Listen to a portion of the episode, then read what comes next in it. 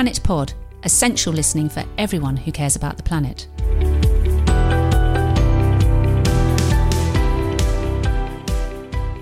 Hello, and welcome to Planet Pod with me, Amanda Carpenter. As we record this episode, COP27 has recently come to an end with a deeply disappointing outcome, in which the assembled nations failed to take decisive action on fossil fuels, making it even more likely that oil and gas production will increase, not decrease, in the coming decade. Tackling the global climate crisis means we need to speed up our use of renewables, not just to provide energy security, but if we're ever to stand a chance of reaching net zero. While most people are keen to support renewable energy projects, they're not without controversy. And most controversial of all is nuclear power. Is it clean? Is it safe? Do we need it? These questions dominate the discussion, and today we're going to explore them with my two expert guests who represent both sides of the discussion.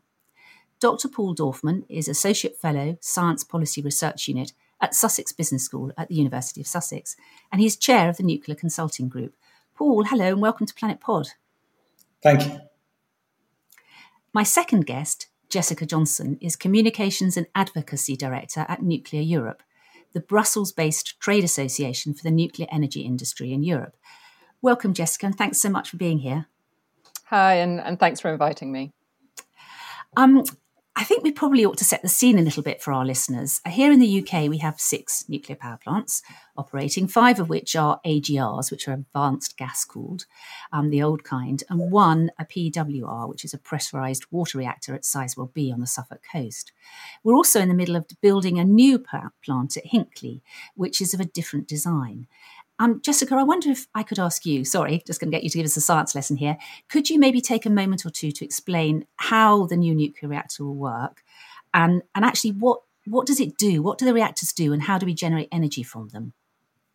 Um, so essentially, nuclear energy uh, is generated from the splitting of ura- uranium atoms within the reactor, um, and we call this process fission. Um, what happens is during this process, heat is generated. That heat produces steam, and the steam is then used by a turbine generator to generate electricity. Um, in a nutshell, it is a CO2 free technology, and that is one of the big advantages of nuclear energy. The nuclear power plants that are built in Europe, they're located either on the coast or next to a river because they do use water uh, as part of the cooling mechanism. So that okay. water is extracted, it goes into the cooling, and then it's returned. So we've got six of these things with a new one on the way at Hinkley. Um, you're based in Brussels, so you're looking at, at, nuclear Europe rather than just UK. What's happening in Europe? I mean, are they engaged in a very, are our, our colleagues in mainland Europe engaged in a big nuclear power plant building program as well? Uh, yes, I mean France, for example. France is the country with the largest number of nuclear reactors in uh, in Europe, more than uh, more than the UK. Um, so they have, I think, it's fifty seven uh, reactors, and they are now looking uh, to potentially build, uh, or they're definitely looking to build a further six EPRs and potentially a further eight, be it a large reactor or or a small reactor. So France definitely has plans in place to extend its nuclear fleet. Um, we've also seen, so Poland has just recently announced the, the conclusion of its tendering process, um, and they are going to be building uh, several new reactors. The Netherlands is looking to, to finance the construction of new nuclear power plants. We even have countries such as Estonia, um, which are potentially considering building what is known as a small modular reactor. So they currently don't have nuclear power, but that's something that they're envisaging. So over the last year, or maybe even two years, we've seen a significant change in several member states in their attitude towards nuclear, and many of them are, are, are considering new construction projects. Mm. And the EPR you mentioned, that's the one that they're building here in the UK in at Hinkley, is that right? Indeed, yes. And it's also the one for Sizewell C. Ah, okay. So, Paul, we've we've not got very many. We're lagging behind Europe. Is this typical Brits dragging our feet, or do we know something they don't? Or why is it you think we're only building one with another one on the way, where we've got lots happening in France, where, where you're based, I believe? Well, the UK is a, a bit of an outlier. Um, last year, solar and wind made up three quarters of all new electricity generation capacity installed worldwide. And with other renewables, uh, that's the total figure was 84% with nuclear nowhere. So there's this sort of, you know, there's this kind of discussion that nuclear can do it or nuclear, there's a new sort of push for nuclear. But the reality is, is very much, very much otherwise. A UK government investment minister notes that North Sea wind power will be more valuable to the UK than oil and gas industry. So there's no one really left to dispute the fact that net zero heavy lifting will be done by renewables. 84%. That's that's an extraordinary figure. I mean, that's fantastic. Cause for yeah. celebration. Yeah, yeah, I mean, a, a, very recent Oxford University and UCL research both say uh, utility scale renewable systems are comfortably, quote, comfortably the cheapest and most effective form of electricity production and CO2 mitigation. With UCL, you know, University College London, research stating that, quote, the current favourable UK government policy towards new nuclear is becoming increasingly difficult to justify. Okay, so it sounds as if um, we know we need other renewables. We know we need renewables that are non CO2 producing. Um, so if we've got a lot coming from solar and wind, why would we invest so much money at a time of kind of economic pressure and crisis in a nuclear power plant? Because Hinkley I think I'm right in saying, is not just behind schedule but is over budget. Is that right, Jessica? Um, I mean, compared to the other projects, uh, not as much. I think uh, Hinkley Point is relatively on schedule. I think we also need to take into account that there was the COVID pandemic, which uh, which had a bit of an impact on that. But yeah, I mean, some of the other projects, admittedly in Finland, uh, yes, they were over budget and uh, delayed. Okay, so Hinkley's is not over budget. Hinkley's carrying on coming on on budget at the moment, is it? I think it's it may be slightly over budget, but not to the scales of which we've seen for the for the Finnish mm. project. Okay, but but I mean, you know, obviously I'm not an engineer either. Um, so, but just looking at it, I'm just thinking about the relative speed of putting up a wind farm, for example, or building a solar park, as opposed to the speed of building a power station, a, a nuclear power station and presumably the relative cost. Am I right in thinking, Paul, that it's not just quicker but cheaper to to to invest in offshore wind, onshore wind, which would be great, and you have a lot of that in Europe, and we're not so good at it here in the UK, um, or solar, than to to invest in in those much more you know slower to come to on stream power stations such as such as nuclear. Well, uh, U.S. government Department BEIS, uh, Business, uh, Environment and Industry uh, Department, state that that nuclear costs always and timelines always ramp and always delay. Uh, you know, in their statement to Parliament, uh, they said that nuclear costs ramp by twenty to hundred percent, and the time. When you say ramp, you mean increase generally. Increase generally. Yeah. Okay. And increase generally in terms of the timelines for construction. This is US Government Department of Parliament, 13 to 17 years. Now, that takes a potential new uh, nuclear station at Sizewell C to what? 2036, 2040 uh, for first generation, which is obviously uh, far too late uh, for the energy and climate crisis. And things are no better at Hinkley Point C. EDF are working on a contingency uh, change to their contract so as not to incur uh, overtime and overcost uh, penalties. So, yes, um, the main point about nuclear is this it's not only uh, hugely expensive. I think uh, Lazard, sort of world class you know, advice uh, you know, to, to utilities, governments, and corporations. I think the current levelized cost for nuclear is about $151 per megawatt hour, with the current cost for renewables at $41 per megawatt hour.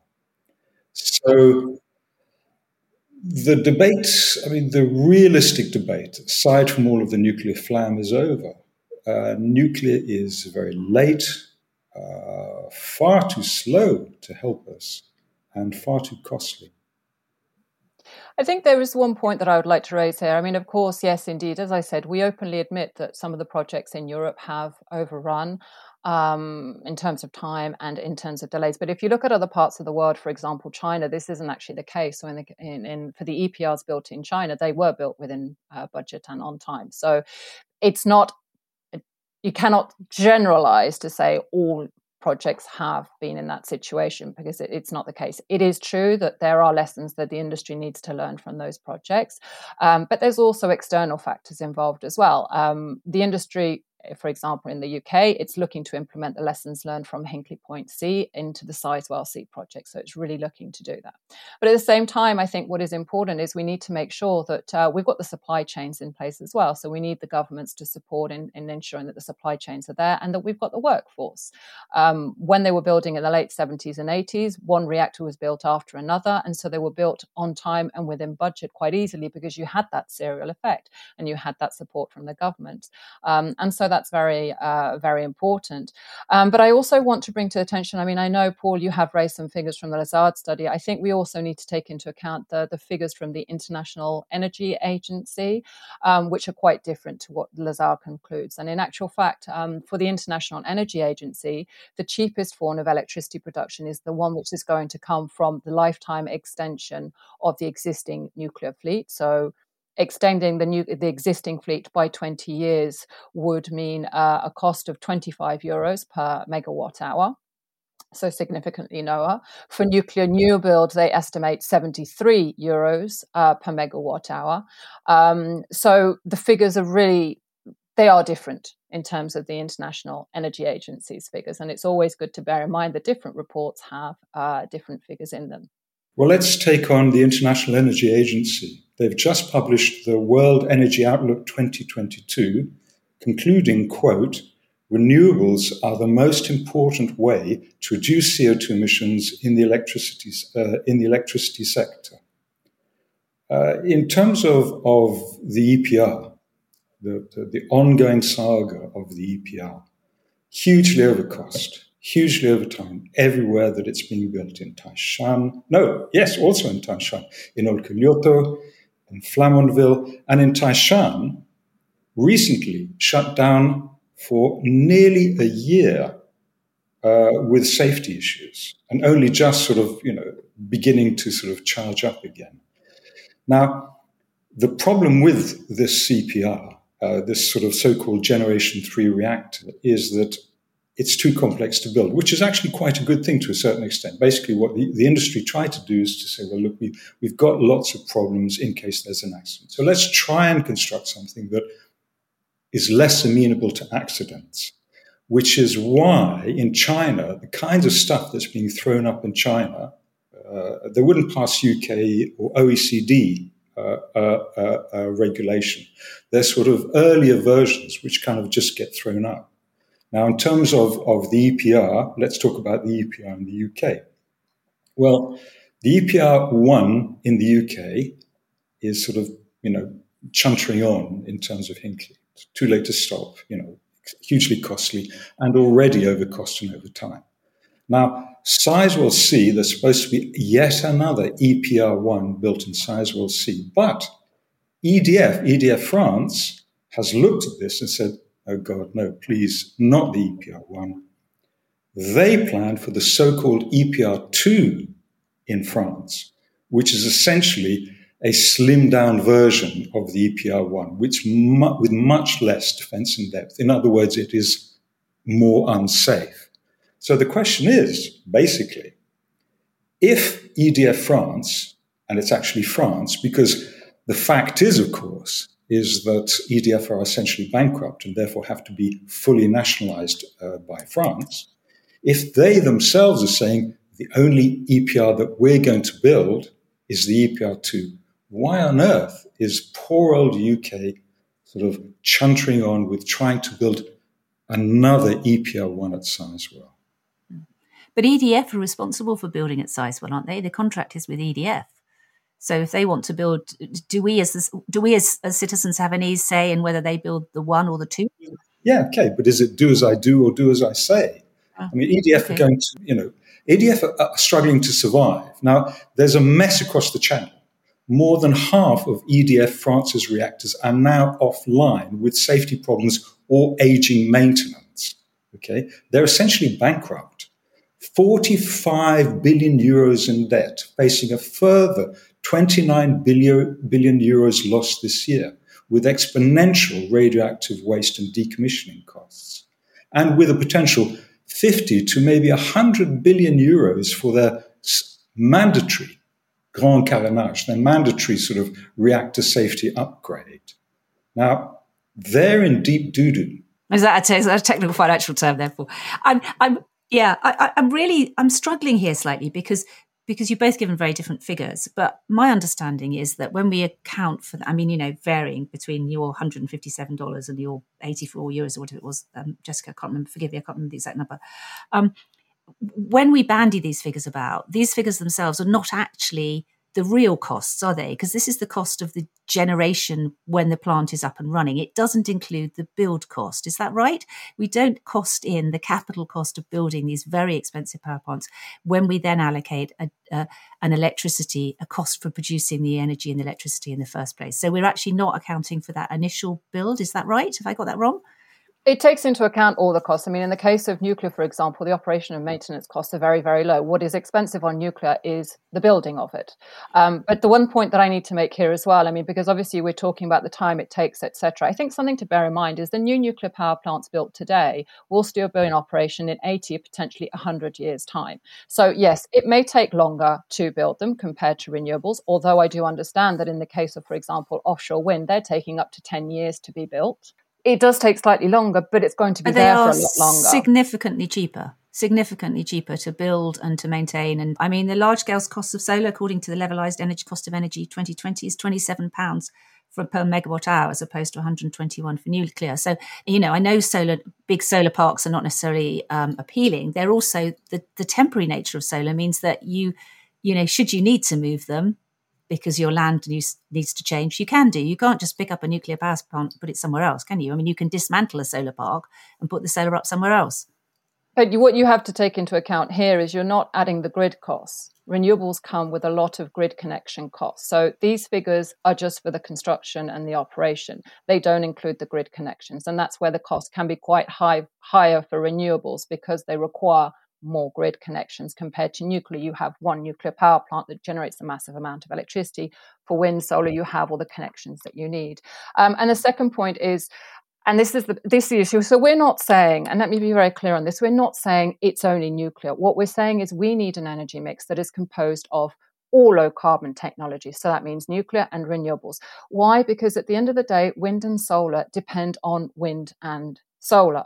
So if there is no wind or there is no sun, what do you do? Do we assume oh, everybody's okay. going to say, well, it's the this question. is the base load question, isn't it? This yeah. is what everybody well, says. It's it's not just the base load, it's that question of okay, so there are points at which they're not going to be producing energy. Today, there is no technology to deal with that um, in terms of battery storage. So, we do still need that other technology available, and that is where nuclear comes in. Nuclear is low carbon, so let's have that energy mix that's composed of wind, solar, and nuclear. Plus, also, I think there's this what's what we're forgetting here is what the energy needs are going to be in the future. The reality is we all need access to electricity, but there's also other energy sources that need to be rapidly decarbonized. And for example, we're looking at hydrogen as a solution for that. The amount of hydrogen that is going to need to be produced is absolutely massive. So we are going to have to make sure that there is enough low carbon electricity made available to generate that hydrogen. Because if we're producing hydrogen from gas, that doesn't achieve the decarbonisation targets. That well, no, hydrogen... and I don't think anyone's suggesting we produce hydrogen from gas, are no, they? But this is why I'm this is why I'm saying that in order to produce, for example, hydrogen, you use the low carbon electricity. And that means we're going to need massive amounts of electricity to produce that hydrogen. Hence why we're saying renewables cannot do it alone. You need to have a grid that's composed of all low carbon technologies. Paul. Renewables can't do it alone. Okay, so the idea that renewables are too variable to hack it, McKinsey and Co., uh, which is the leading international consultants to governments, corporations, and institutions, have just said renewables, quote, are on track to become the new baseload electricity supply for global energy markets. And the reality is, it's entirely possible to sustain a, a, reliable electricity system based on renewable energy. And it's not just nuclear is too slow and expensive. It's far too unflexible to ramp up and down with the swings of demand. The last, everyone understands, okay, the renewable revolution is here. There is no question about it. Even nuclear advocates say that this is, renewables will do the heavy lifting. There's no competition. This is what's going on. The problem with renewables, it's the, uh, with nuclear, it's the very last thing that you want to back up the variability of, uh, of uh, wind and solar. And it, you know, the variability of wind and solar technologies can be more easily integrated into evolving flexible energy grids. And the point about nuclear is this when there's uh, renewable variability, okay, you can't just power up and power down nuclear. One thing that nuclear doesn't do is is is load follow very well. It, they they you can't are, switch it on and off. They, they start and then they run. So the very last thing that you want for the renewable evolution is nuclear. It's a, it's it's basically a, uh, a, a simple waste of time. And when one thinks about energy, you have to think about energy in the round. You're not simply talking about renewables. In terms of cost, time, and, and doability, it's renewable expansion in all sectors, energy efficiency and management, rapidly advancing storage, grid modernization, interconnection, all of this together, that is what will power the renewable evolution. With nuclear, largely a, a very marginal, uh, a, a, very marginal uh, distraction. Thank you, Paul. That was really helpful. And clearly, even once they're operating, they're, they, they are representing good value, especially if you keep them operating for much longer. And I think it's fair to say that that even the Green Party in the UK has said that it's in favour of extending the life of the current nuclear stations we've got.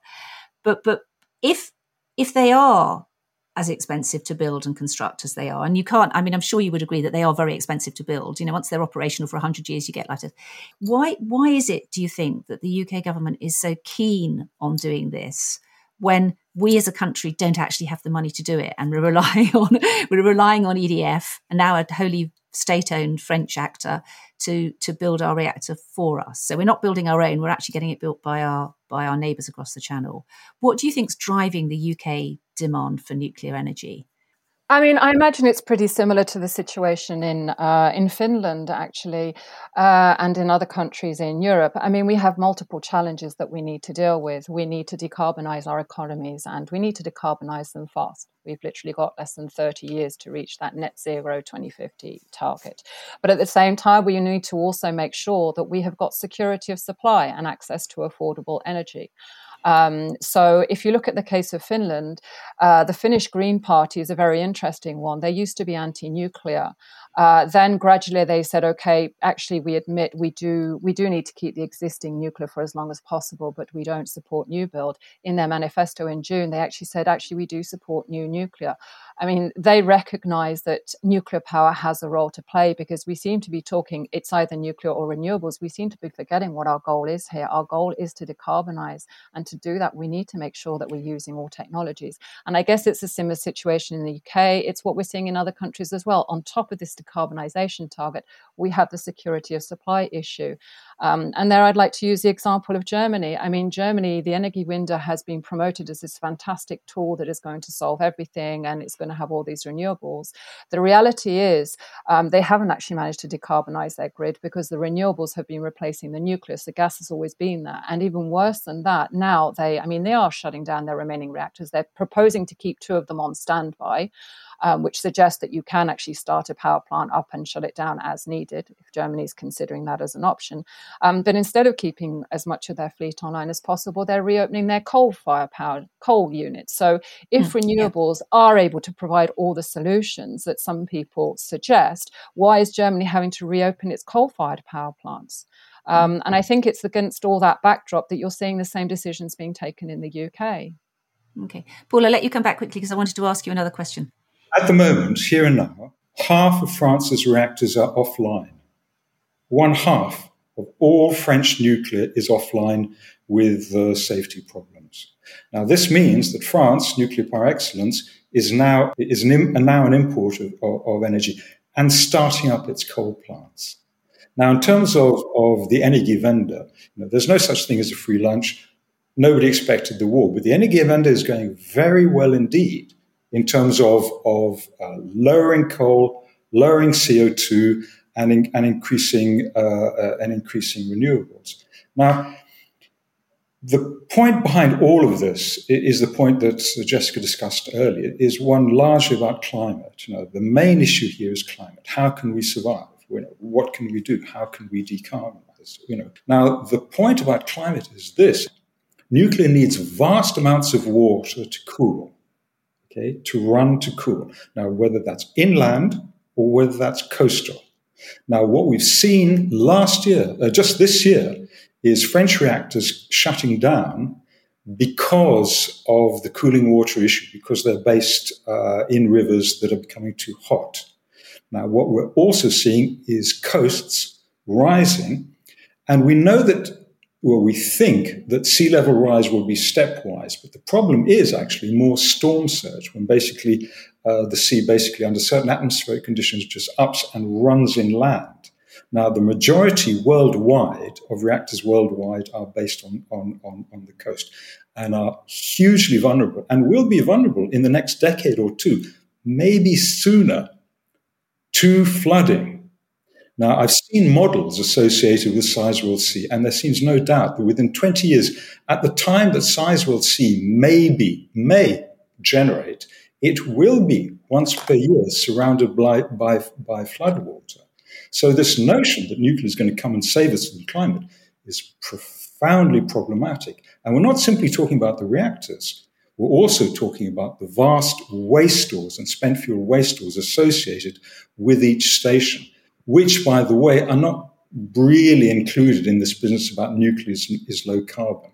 Nuclear produces carbon to a very large degree. It produces carbon for uranium mining, for transport, for uh, processing, for reprocessing, for operation, and most importantly, for waste. And as at present, we have no solution for waste uh, storage, waste management.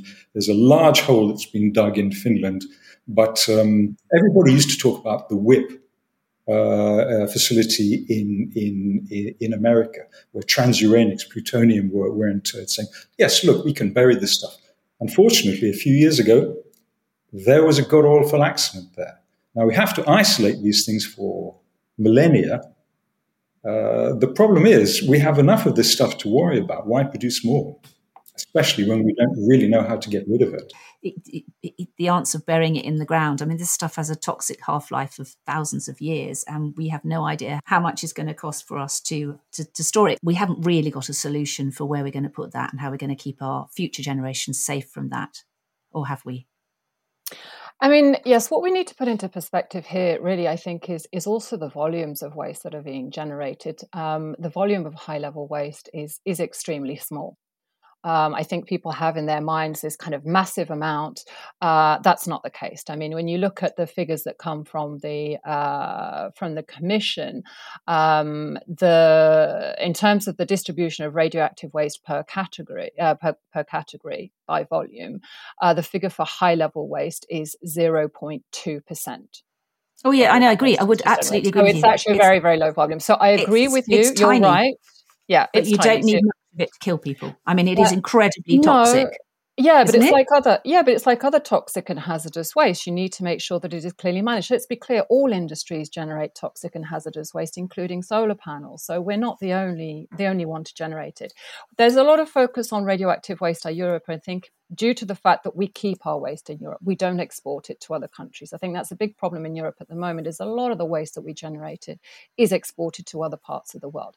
In the case of the nuclear sector, uh, the very vast majority is kept here and it is handled here in Europe, which means that we are making sure there's full transparency on where it's stored, what the volumes are, etc. Um, as you say, yes, it is radioactive waste. It remains radioactive for hundreds of thousands of years, but it does eventually lose its radioactivity, unlike toxic waste. Although, of course, that does take, as I said, hundreds of thousands of years. So it's on a very, very long time scale. The deep yes. geological repository that was referenced to uh, with regards to Finland, um, I mean, let's be clear, it's going to be operational in 2025. Uh, and a second point about that project, it's actually being constructed adjacent to what is known as a Natura 2000 site. So it's, it's adjacent to a nature protected area, which means that it had to undergo an even more robust environmental impact assessment. So mm. I think these are important points to, to, to take into consideration. They're very powerful arguments, these. The volume doesn't matter, it's the radioactivity that's key here. Now, I was, okay, secretary to the UK Government Signed Advisory Committee on, on examining radiation risk from internal emitters. So I ran a Whitehall office for four years, looking at internal radiation, radiation epidemiology, radiation biology. Now, the point about radiation, the point about high level radiation is this. It doesn't matter about the volume. Okay? The volume's not important. It's the radioactivity. And I wonder what Jessica has to say about uh, the fact that nuclear is either by the coast or inland, with the inland rivers drying up and the coast set to swamp. And we know that the, the, the most recent nuclear um, disaster at Fukushima was as a direct result of, an, of, a, of a naturally occurring climate activity, which was a tsunami. And I, you know, dare I say, what about, you know, you talked about Poland and, and Ukraine. I mean, what about the risk of terrorism and threat? I mean, that is pretty, te- pretty frightening in terms of, of, of, of a nuclear power station. Now, all of the models strongly suggest that sea levels are rising. All of the models strongly suggest okay, that storm surge will be hugely, hugely important towards our coast. Now, nuclear is sited by the coast. All the models suggest that the rivers are running hot. Now, I'd like to hear what Jessica has to say about nuclear and climate. With regards to what happened at Fukushima, um, a stress, stress test was conducted for the European power plants to make sure that they would be able to withstand that. So there were lessons learned from that, and they have been implemented into the industry. Coming back to your point, Paul, I mean, yes, at the moment, the nuclear fleet this summer they did see a reduction in capacity because either there was a uh, there was the river levels were lower than the legislation allowed, or at least went below a level which meant that capacity had to go down or the temperature of the river level increased. So, yes, indeed, it did have a minor impact on nuclear power output during the summer. But one thing that I would like to clarify here it is technically feasible to upgrade nuclear power plants, or when you build a new, power, new nuclear power plant, to deal with that issue. I mean, they are building nuclear power plants, for example, in the UAE. The question comes down to the economics. Is the loss in capacity and therefore the economic eh, um, impact sufficient to justify the technical upgrades that could be implemented. At the moment, for the time being, because the loss in capacity has been minimal over the last few years, the industry doesn't believe that it needs to do anything. But indeed, for the new build projects, these are issues that are being taken into consideration. Work has been conducted in the Nordic regions. They are uh, coastal based nuclear power plants, and they are looking into this issue. A study has been conducted, and whilst they say for the existing fleet, uh, things are okay when they're looking to build new build projects and the effects of climate change become even more severe in the next 50, 60 years, then yes, we should be making sure that the nuclear power plants are resilient to them. I also would like to remark on the fact that you'd commented that nuclear consumes vast amount of water for cooling. What actually happens is we withdraw the water for cooling, but most of it is then returned to the river or to the to the sea. So we need to make a distinction between water withdrawn and returned and water actually con- actually consumed.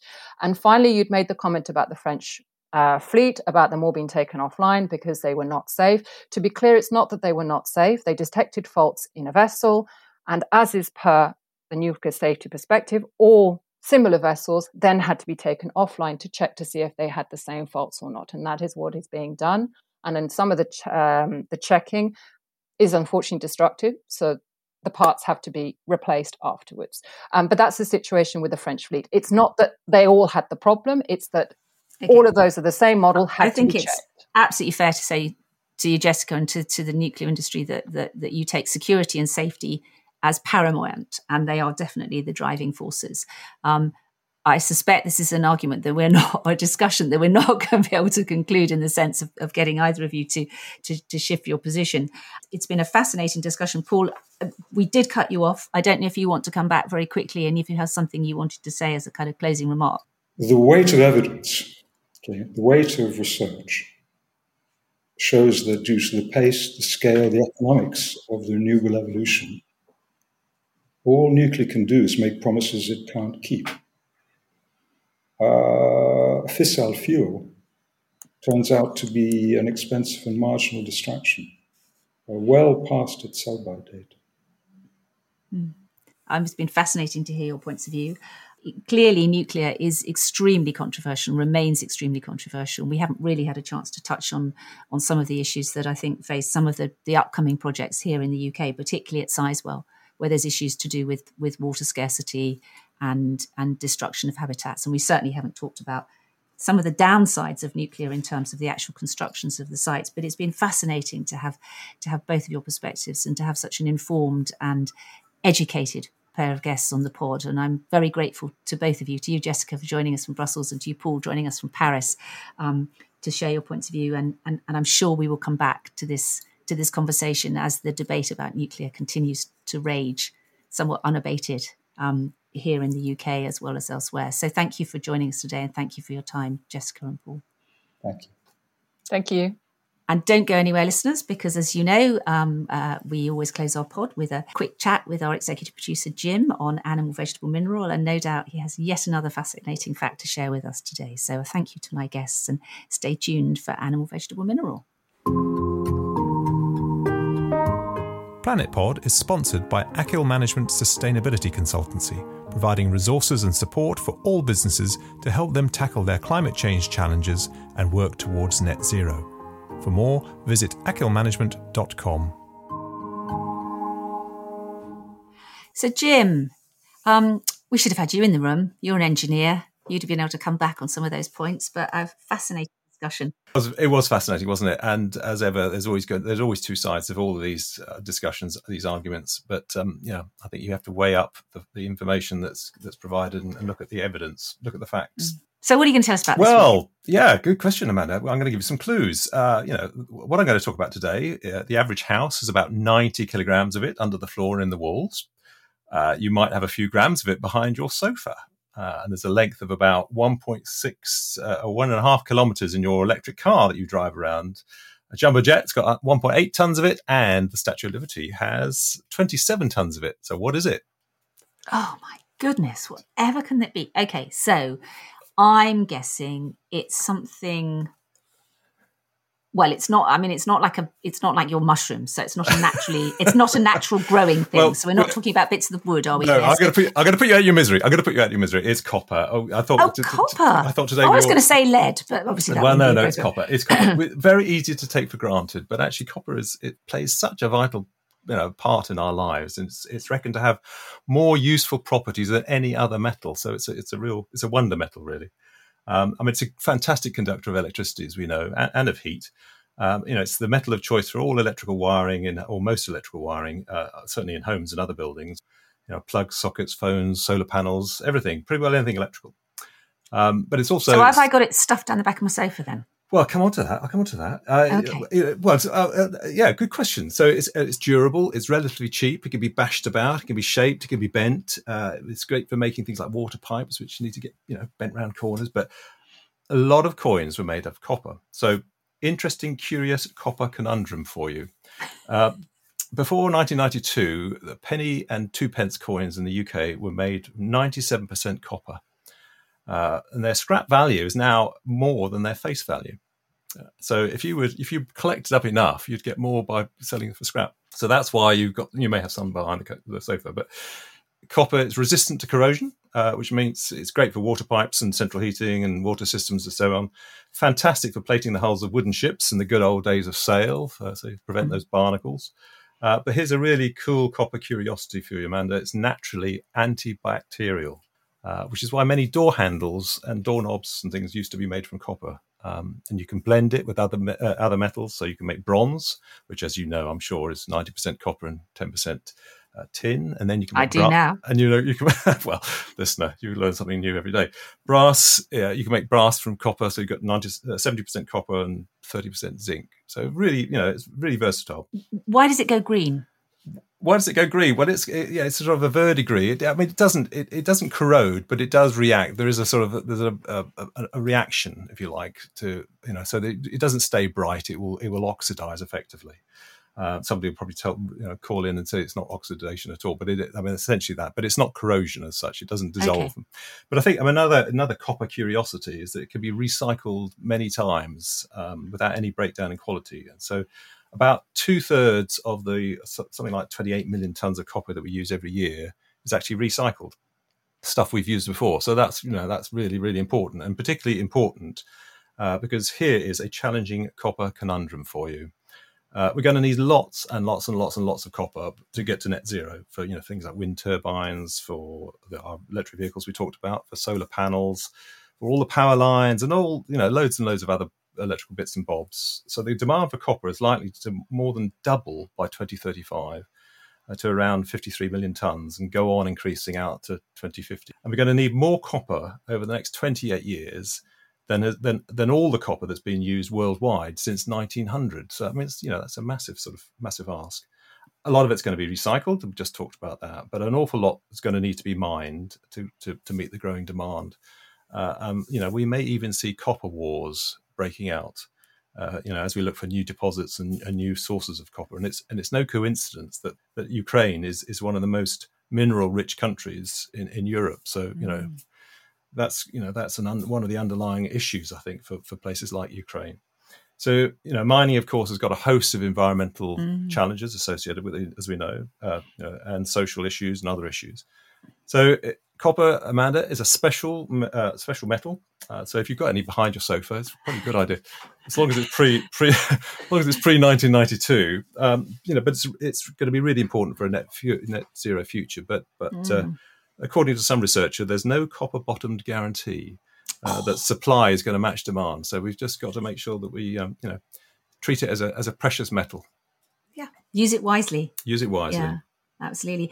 And doesn't it, you know, that's just another one of those those is a climate conundrum really, isn't it? Not just yeah. a copper conundrum. Yeah. So much of what we need for our transition and our low energy and our low carbon future comes with quite a big question mark over it, you know? Difficult to get hold of. It's like the batteries in my electric car with the lithium. It's all of this. It's a yeah. bit like nuclear we've just been talking about. Yeah. You know, there's no simple, safe, carbon free, you know, environment no. not harming the environment free activities there. Exactly. And I suppose, you know, the lesson is that, you know, we, we must treat every single natural resource as precious, you know, and not not mm. just think of it as, as infinite and that we could just keep going mining copper out the out the ground or, or you know, or, uh, you know, abusing the, you know, the, the resources that the earth providing for us. You know, we should be good stewards of the environment. We must care for our precious planet. And what a great note to end on.